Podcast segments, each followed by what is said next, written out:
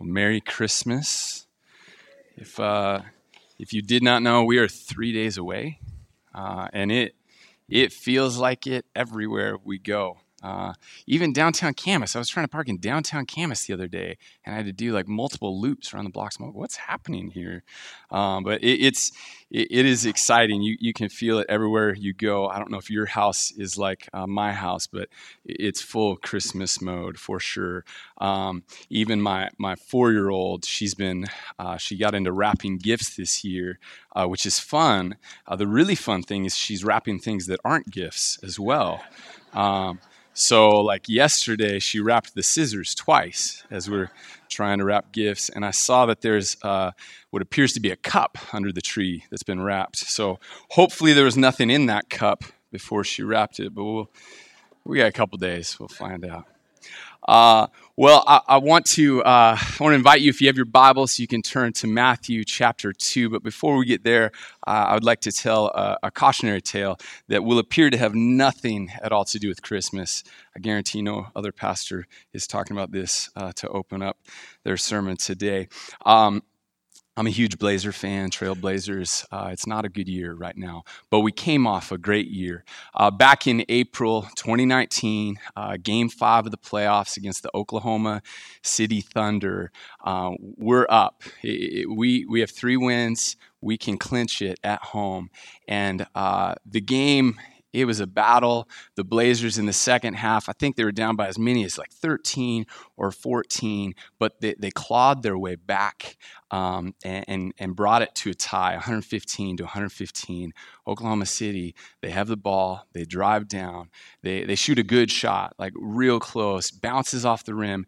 Damian Lillard rebounds the ball, and then I, I want to show you what happened here. So Alex is going to run the video here. And Damian Lillard at this point has 47 points. With If you don't know basketball, that is phenomenal. 47 points. There's just enough time uh, left in the game that we can, we can run it out, right? The, the shot clock's not even on. So our worst case scenario is uh, we put up a shot, and when I say we, I mean Dame puts up a shot, and if he misses, and, and, hopefully he, he does it so late in the clock that the other team can't even score, so we just go to overtime. But this, this is what happens.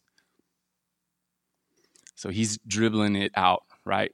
Uh, Paul George is one of the best perimeter defenders in the league on him someone shot the ball as time expired to win the whole series, right? Not a championship, but a series. Nine times that's happened. Uh, a handful of those nine times, it's been a three pointer. Dame has two of those now.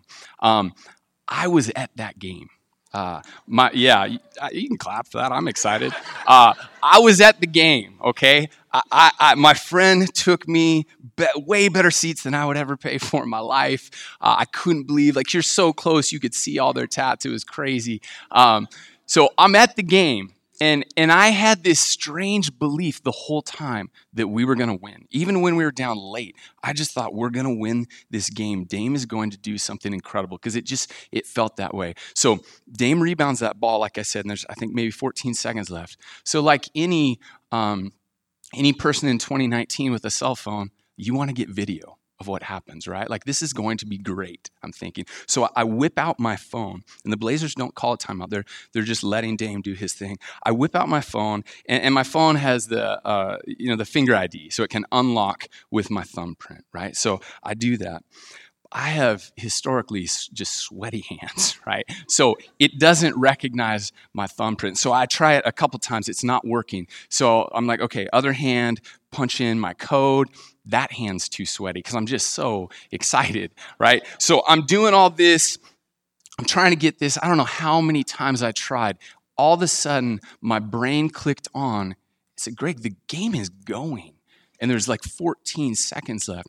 I look up just in time to see the ball go through the net and the buzzer sound. Right? The place explodes, right? We're going crazy. Like I'm high fiving people I don't know. I'm cheering. My voice is already pretty far gone, but but in the next few minutes it'll be totally gone.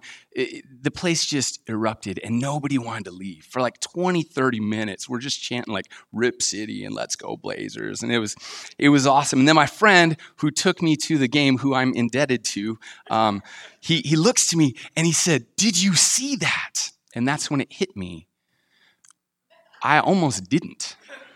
Right? Like, so dumb. I got my phone out because I wanted to like post it to Twitter that I'm on like once every four months. I don't have a Facebook. Like, I don't know what I thought I was going to do with this video. And, and I almost missed the shot. Technically, I did see the shot, but, but I missed everything, everything from the rebound to Dame shooting it. I didn't get to see it leave his hand. So maybe you don't care at all about basketball. So let's take it to something else. Let's say, let's say it's your firstborn's uh, wedding. Okay, it's wedding day, and uh, you, I mean, you you love your kid. You want everything to just be right, all the details. So it's you're nervous anyway about the wedding. You got this nervous energy, so you go and you're just kind of checking every little thing. And you get down to uh, the receptions in the same building, and you get down there, and you're looking over the decorations and everything. And, and, your kid, for whatever reason, they wanted that, that chocolate fountain, right? And it's, it's cool. Um, they wanted the chocolate fountain, it was a big deal to them. So you, you realize, like, man, something's wrong with this thing. And you don't know anything about chocolate fountains, but but you, you're gonna figure this out, and you're you're messing around with it, and it's taking forever, and you completely lose track of time. You have no idea that it's already past time for the ceremony to start. Right? Nobody can find you. They don't know where you are. You put your cell phone in the, the dressing room, so you don't even have that on you. And, it, and you, you realize what time it is. You run upstairs, and you almost missed. You almost missed their wedding. I think there's a danger at Christmas that we can get distracted by, by all the trimmings of Christmas. Lots of good, good things, but we miss what matters about Christmas. We miss that Christmas is all about the Christ.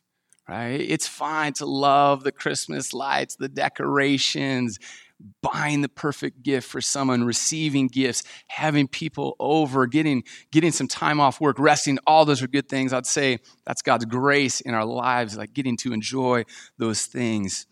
But, but we can miss that Christmas is first and foremost about Jesus. Right? That the focus of Christmas is really Christ. And yet, when we make those other things our aim, we miss the target completely.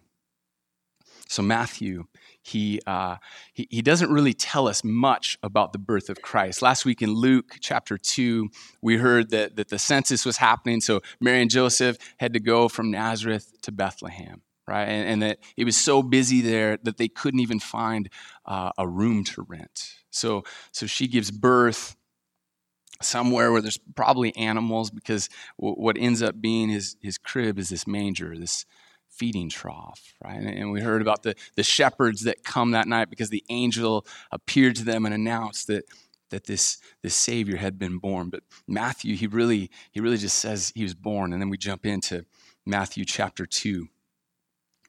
Now, after Jesus was born in Bethlehem of Judea, in the days of Herod the king, behold, wise men from the east came to Jerusalem, saying, Where is he who has been born King of the Jews? For we saw his star when it rose and have come to worship him. When Herod the king heard this, he was troubled, and all Jerusalem with him. So, as we read through Matthew's account here in chapter 2, I want you to pay attention to the people that we hear about. We'll hear about the wise men, we hear about Herod, we, will briefly hear about the, uh, the chief priests and the scribes, and of course, we hear about Jesus. Uh, but Herod, he is uh, he's interesting. He's the king of the Jewish people. He's been the king uh, for about 40 years by the time Jesus is born. Um, but the Jews do not like him even though there were some good things that he did for them, uh, they don't like him. He's he's not one of them. He's only half Jewish, right? And they they want their king to be one of them. It's supposed to be from the line of David, but Herod is from the line of Esau, right? Esau, uh, Jacob and Esau. Uh, Jacob becomes Israel, the Israelites. So he's he's connected, but he's not he's not fully one of them. Uh, the wise men Uh, we often refer to them either as uh, magi or maybe we think them as the kings because of the song We Three Kings. Um, we, we, don't know exactly who they were. We know uh, they, weren't, they weren't kings. Um, magi, we don't know exactly, it's hard to tell exactly uh, who the Magi were originally. The Magi uh, were, were a tribe of priests from Persia, but, but later uh, other people were called Magi too. Some magicians were called Magi, astrologers were called Magi. So we don't really know who they were, but we do know that they weren't Jewish. And, and this is deliberate on Matthew's part. He wants his readers to see that from the very beginning of Jesus' life, that, that the worship of Jesus was for everyone, for anyone who would see that he is the king, who would recognize his kingship. And that's one of the questions for us today is do we worship Jesus as king? Uh, we all worship something. We were made to worship. We were made ultimately to worship Jesus.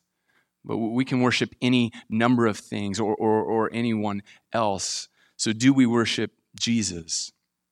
Israel's job, the, the Jewish people, their role in the world as God's people was, was to proclaim the excellencies of God. They, they were supposed to be this conduit, this, this bright, shining light, telling the world about God, the God who has the power to save. And God was making sure that this would happen. From, of these men of this foreign land that, that foreigners would know about the Christ. So we know they came from the east, and uh, how far they traveled um, is debatable. Some people say 400 miles, some people say up to 800 miles. So if they traveled 400 miles, that, that'd be like coming to Camas from about Boise, Idaho. Right? Can you imagine making that, that walk or maybe riding on a camel or, or, something? That's a long ways. If it was 800 miles, that's, that's a lot closer to like coming from, from Fresno. So uh, these men came a long, long ways to see this newborn king. They come to Herod and they ask, Where is he who has been born king of the Jews? For we saw his star when it rose and have come to worship him. Now, the star in the story is, is very curious. There's all kinds of theories and questions. What, what was the star actually? How did it happen? And it's easy to get fixated on the star in the story because it is incredible it's incredible, but it's not the focus of the account. Right? We know this because the author doesn't give us any other details. What he wants us to see is that the star was to lead to Jesus. That's, that's the object of our affection. That's the one we are to treasure. But people, um, in scripture get obsessed over things like the star or, or things like how did god part the red sea? or how did the whole manna thing uh, work out? How did that appear day after day after day? And, and these are important. They, they wouldn't be in the story if they weren't important but, but they're not what god wants us to focus on. And it's the same thing with the star here. The star it's like a road sign pointing to jesus Right? The star was the sign to get the, the wise men to Jesus. We do know it didn't behave like a normal star.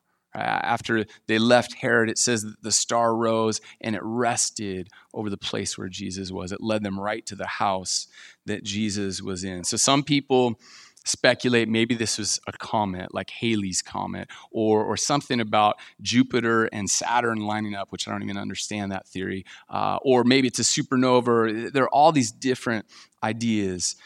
We don't know. We don't know what it was. We don't know how God did it. We do know that these men somehow connected the star to the birth of the Savior. And even that, how, how did they know this? How did God reveal that to them? Maybe, maybe they found the Hebrew scriptures from when the Israelites were, were exiled. Maybe some of the, the scriptures that Daniel had, maybe it ended up in their hands, is, is one idea. We don't know. But what is clear is they called it his star. They knew from God that this was his star, and they were convinced, so much so that they left their homes and they walked or they rode camels or somehow journeyed hundreds of miles to see this newborn king for themselves. They head to Jerusalem to get connect and get connected with the current king and ask him where can they find this baby, this born king of the Jews. So who knows how Herod's day was going up to that point? Who knows what his plans were? Uh, but but I guarantee this was a shock. So just pretend you're Herod for a moment, right? You're you're going through your day, and someone comes in and tells you that there's some men that have traveled an incredible distance, and they've come to see uh, something about seeing the King of the Jews. And they've they brought these extravagant gifts, and they want to worship him. So uh, you can imagine being Herod and go, wow, that wasn't in the plans, but that sounds pretty good. I wouldn't mind some gifts. I wouldn't mind some people worshiping me, only to find out that Herod's not the king of the Jews that they were talking about. These expensive gifts were not intended for him. The worship was not going to be of him. Essentially, they're just asking for directions. So Herod's troubled. But why? Why would he feel so threatened by a baby king? Right? It would it'd be years before this baby could functionally serve as the king. Verse 4 and assembling all the chief priests and scribes of the people he inquired of them where the christ was to be born. So herod connected the dots here right? He realized this isn't just an ordinary king. He he asked where the christ was to be born. And the, the christ is not jesus last name it means Messiah, the anointed one that God had promised to send as Savior. This was the special deliverer, the rescuer that Israel had been waiting and waiting and waiting for for generations. Right? The Christ was their hope. this is why Herod is so troubled. So he goes to the chief priests and the scribes and, and their Jewish religious leaders, and he asks them where the Christ was to be born. Verse 5 they told him, In Bethlehem of Judea, for so it is written by the prophet, And you, O Bethlehem, in the land of Judah, are by no means least among the rulers of Judah. For from you shall come a ruler who will shepherd my people Israel. The answer comes back to Herod, and, and they were confident of it. The chief priests and the scribes, they knew. They got this from Micah chapter 5, verse 2. And remember, these are religious leaders. They knew, they knew that the hope of Israel was the Christ. They had no problem identifying where the Christ would be born. But it's as if all they cared about was giving Herod the answer as to where the Christ would be born and, and didn't even think about, they completely missed who the Christ was and what he would do. Listen to other bits that I've spliced together from Micah 5 here.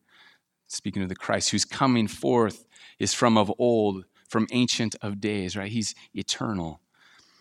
And he shall stand and shepherd his flock in the strength of the Lord, in the majesty of the name of the Lord his God. They shall dwell secure, for now he shall be great to the ends of the earth. His reign wasn't just going to be over Israel, it was going to be everywhere. And he shall be their peace, and he shall deliver us. You would think that if they continued to read on, that they too would want to go see and worship Jesus for themselves, but they missed it. Right? Like me at the Blazer game, like they, they missed it. These religious leaders were right there, and it's tragic that they missed recognizing their opportunity to see Jesus right in their backyard. They were completely indifferent to Jesus. And I think indifference uh, really describes much of the attitude towards Jesus in our culture. I think a lot of people know about Jesus, and maybe they even acknowledge he was a good teacher. Maybe they'll say, Yeah, I know Jesus loves me. Yes, I heard Jesus died for me. And maybe they'll pay him lip service, maybe not. But are you indifferent toward Jesus, the Messiah? Do you hear about him and treat him as if he really isn't that big of a deal in your life? Verse 7 Then Herod summoned the wise men secretly and ascertained from them what time the star had appeared. And he sent them to Bethlehem, saying, Go and search diligently for the child. And when you have found him, bring me word that I too may come and worship him. Herod's up to no good. He doesn't want to come worship Jesus, he wants to kill him. He, he sees this newborn baby king as a threat to his kingship. Herod's been the king for a long time. He likes calling the shots. He likes ruling over his little kingdom, and he isn't ready to give that up to someone else. And my guess is, as you listen to the story, You don't feel like you relate to Herod at all, probably, right? You, aren't threatened by a little baby. You, you certainly aren't so uptight and paranoid that you'd want Jesus dead. But here's how we're like Herod every one of us loves being in control, right? We, we like knowing that we rule our little kingdom. E- even with the flaws that we see in ourselves, we don't trust anyone to rule more than we trust ourselves. At least if there's a poor decision made, then it's on us. It, it, we're, it, we're the ones at fault. So any threat to our ruling power, like Herod's, is taken seriously. We don't naturally give over the throne to anyone. By nature, what we do is we reject Christ as king, just like Herod. Verse 9. After listening to the king, they went on their way. And behold, the star that they had seen when it rose went before them until it came to rest over the place where the child was. When they saw the star, they rejoiced exceedingly with great joy. The end of verse 10, it, it's a clunky sentence. Right? They rejoiced exceedingly with great joy. Why does Matthew say it that way? Right? What's he trying to tell us? Why didn't he just say they were really full of joy? He doesn't because it doesn't capture the amount of joy. He wants us to understand the sheer volume of joy that these men had when they saw the star that was going to lead them to Jesus so they could worship him. Right? So he, he didn't even just write great joy. He, he threw exceedingly before that, but that wasn't enough. So he, he put rejoiced exceedingly with great joy. It's like joy to the fourth power. That's how much joy there is in, in seeing, in knowing, in worshiping Jesus, to just fall down at his feet and give him everything, because this is what we were created for. That's why they had so much joy. And Matthew wants us to understand the level of this joy, that this was not ordinary joy. That there is joy in coming to meet the Christ. There is joy in getting to worship Jesus. There's joy in giving him everything that you have, a, joy that can only be described in a clunky sentence, like rejoiced exceedingly with great joy, because they saw the star that was going to lead them to the Christ. Do you have joy in knowing Jesus? Right? In worshiping Jesus, in being with Jesus. Verse 11. And going into the house, they saw the child with Mary, his mother, and they fell down and they worshiped him. Then, opening their treasures, they offered him gifts gold and frankincense and myrrh. And being warned in a dream not to return to Herod, they departed to their own country by another way. So they, they walk into the house to see Jesus and they see Mary and, and they just, they drop down. They, they drop down to worship the Christ. They, they ascribe to him the greatness that only he is worth, right? They, they, they exalt him, and by comparison, they, lower themselves because that is right. Now, as a reader, you probably should have this reaction of, wait, why are they worshiping a baby? Because we can, we can imagine uh, walking into a room and seeing a you know full size adult, someone that that is maybe accomplished just incredible things, eh, just their their character, perhaps their their whole persona is it's unbelievable who they are. We can imagine at least feeling like we should worship them. We'd never call it that. We can imagine that with an adult, but as a baby, we don't understand. Like, how can that happen with a baby? And what Matthew is doing is he's inviting us to consider who is Jesus. Is Jesus really this great? That, that even as a baby, he would command worship. And what Matthew has told us is Jesus is the king And not just a king among many kings, he's the king of kings, as scripture tells us. Even these gifts, they point to the kingship of Jesus. And I said this a couple weeks ago we're not fans of kings. To us, kings uh, a really dumb way to operate as a society, to govern. We like uh, democracy.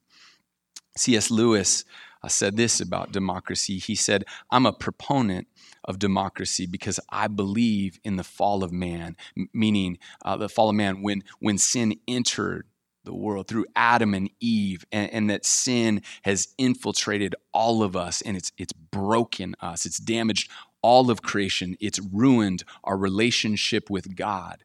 Right? So he says, I'm a proponent of democracy because I believe in the fall of man. I, believe, I think most people are for democracy for the opposite reason, he says. A great deal of democratic enthusiasm descends from ideas of people like Rousseau, who believed in democracy because they thought mankind was so wise and good that everyone deserved a share in the government.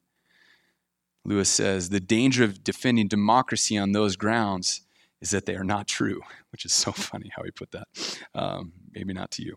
Uh, I find, I find that they're not true without looking further than myself. I don't deserve a sharing governing a hen roost, much less a nation.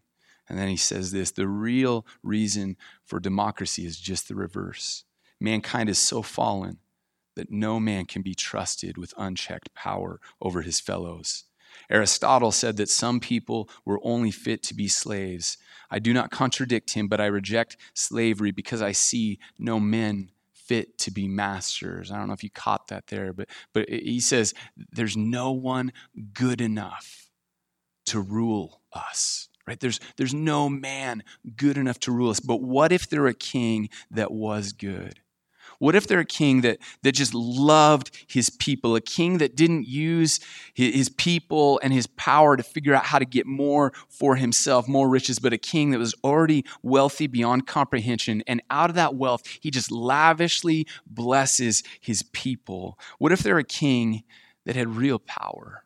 And he used that power to protect his people, to make sure that his people always remained with him. The power to make every wrong into a right. The power to take even our pain and use it for good. What if they're a king that possessed all wisdom? What if they're a king without weakness? And what if this king came?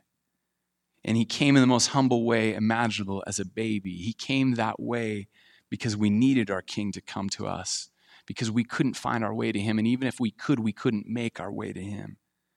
So he came and he lived like us. And one great reason to celebrate that is because our king understands us better than we realize. He's lived life just like us. He sympathizes with our weakness. He gets us. There's nothing about you that he doesn't understand. Another reason it's great that he came and lived in the flesh is because He alone can represent us to God, to mediate between God and man, and we needed Him to. Our relationship with God was shattered by sin. The Bible tells us that we're, we're dead in our sins, right? There's nothing that we can do to save ourselves. Our sin deserves death, our sin deserves punishment. So we face this spiritual death, this eternal death. That's our fate. But Jesus came to represent us. He came and lived a sinless life that didn't deserve death so that he could die in our place, so that he could be our substitute.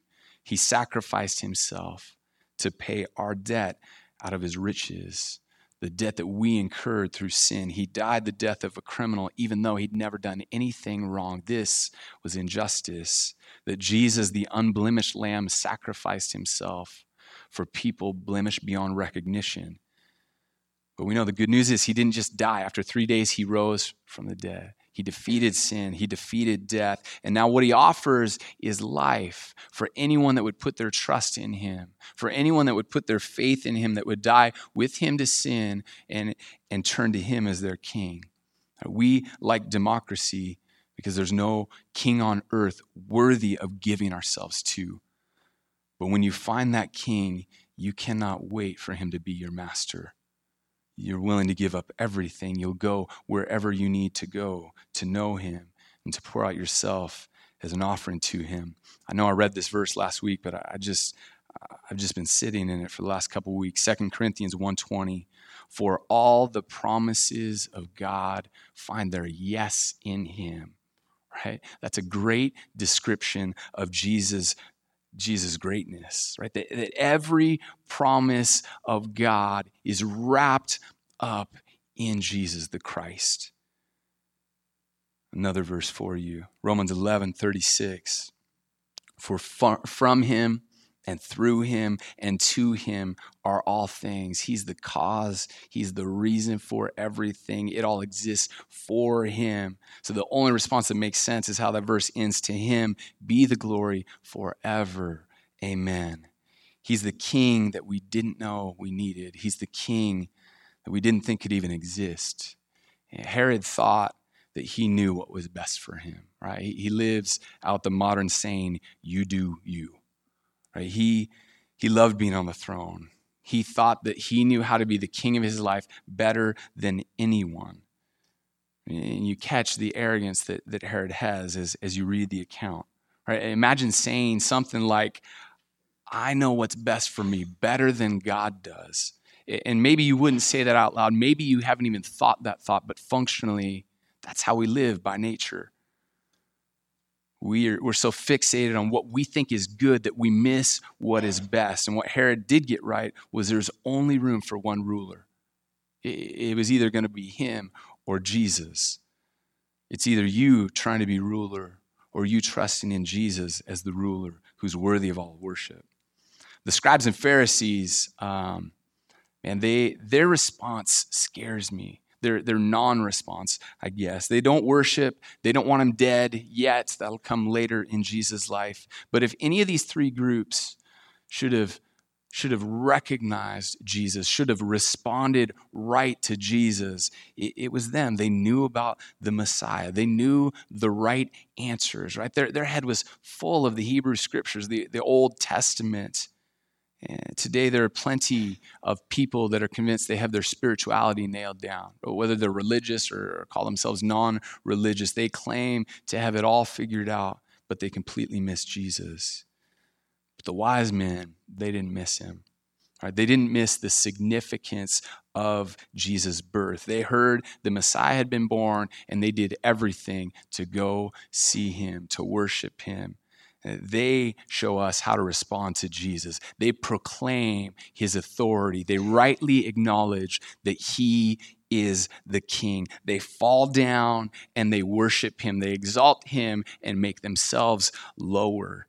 And, and they give him these gifts, right? They, they demonstrate that, that, that he's their treasure right? They, they gave him their best. Not like a Christmas gift when you're trying to think like, oh, how much do I have to spend here? No, they gave everything. They gave it to him. And, and they showed that, that it's, it's not stuff that matters. Things weren't going to make their life better. Even really expensive things weren't going to do anything for them. He was their treasure. So, how do you respond to Jesus today? Uh, maybe, maybe coming up to Christmas, you've been distracted by all the trimmings, right? You've been, you've been sweating out your list of gifts that you need to buy, or, or you've been stressing about how things are going to be with your family instead of focusing on Jesus. And, and right now, today, Jesus is inviting you to lay everything at his feet, to see him, and to worship him. Let's pray. Jesus, we thank you that, that you were born, that you came unto us, that you were born, so that we can know you, so that we can be forgiven of our sin if we place our trust in you. And Jesus, I pray for our hearts, Lord, that you would reveal to us where we're worshiping other things, other gods, other people. Lord, I, I pray that you would help us to see you for who you are and that not just Christmas Day, but for our lives, that we would worship you, that we would exalt you, and, and, that we would be ready. We'd be ready to go wherever you, you want us to go to tell this world about you, Jesus. Lord, we love you. It is in your holy name that we pray. Amen.